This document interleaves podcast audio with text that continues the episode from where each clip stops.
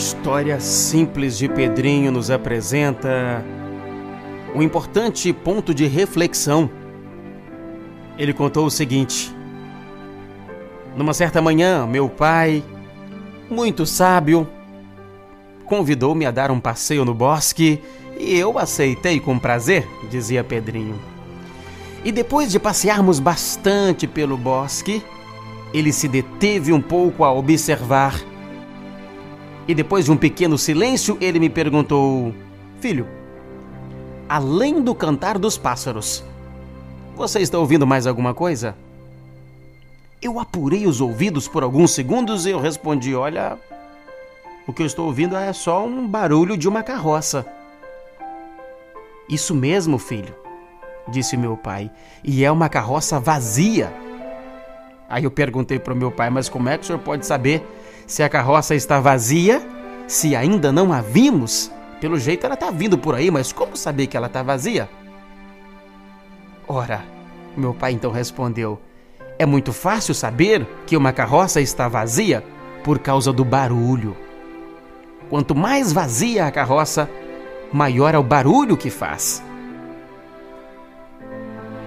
Tornei-me adulto e até hoje, quando vejo uma pessoa falando demais, gritando no sentido de intimidar, tratando o próximo com grossura inoportuna, prepotente, interrompendo a conversa de todo mundo e querendo demonstrar que é a dona da razão e da verdade absoluta, eu tenho a impressão de ouvir a voz do meu pai dizendo: quanto mais vazia a carroça, mais barulho ela faz.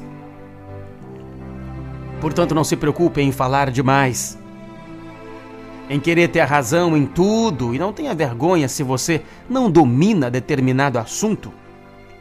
Antes, procure ser humilde, estar disposto a aprender. Assim você será bem sucedido em sua trajetória.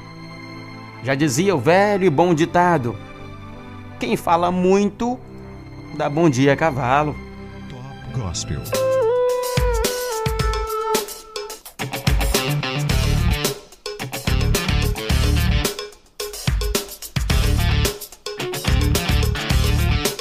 Frase do dia para você parar e pensar comigo é sobre ouvir de Augusto Branco. Augusto Branco é o pseudônimo de Nazareno Vieira de Souza. Ele é um poeta e escritor brasileiro. Augusto Branco escreveu seus primeiros versos ainda na infância, entre os 7 e 8 anos de idade, pouco antes de começar a trabalhar na loja de ferragens de seu pai. Sobre ouvir, Augusto Branco teria dito: É preciso saber ouvir e saber calar por falar apenas e pouco pensar, pessoas cometem erros difíceis de reparar depois. E por ouvir tanto menos do que pensam, piores erros cometem ainda. Top Gospel.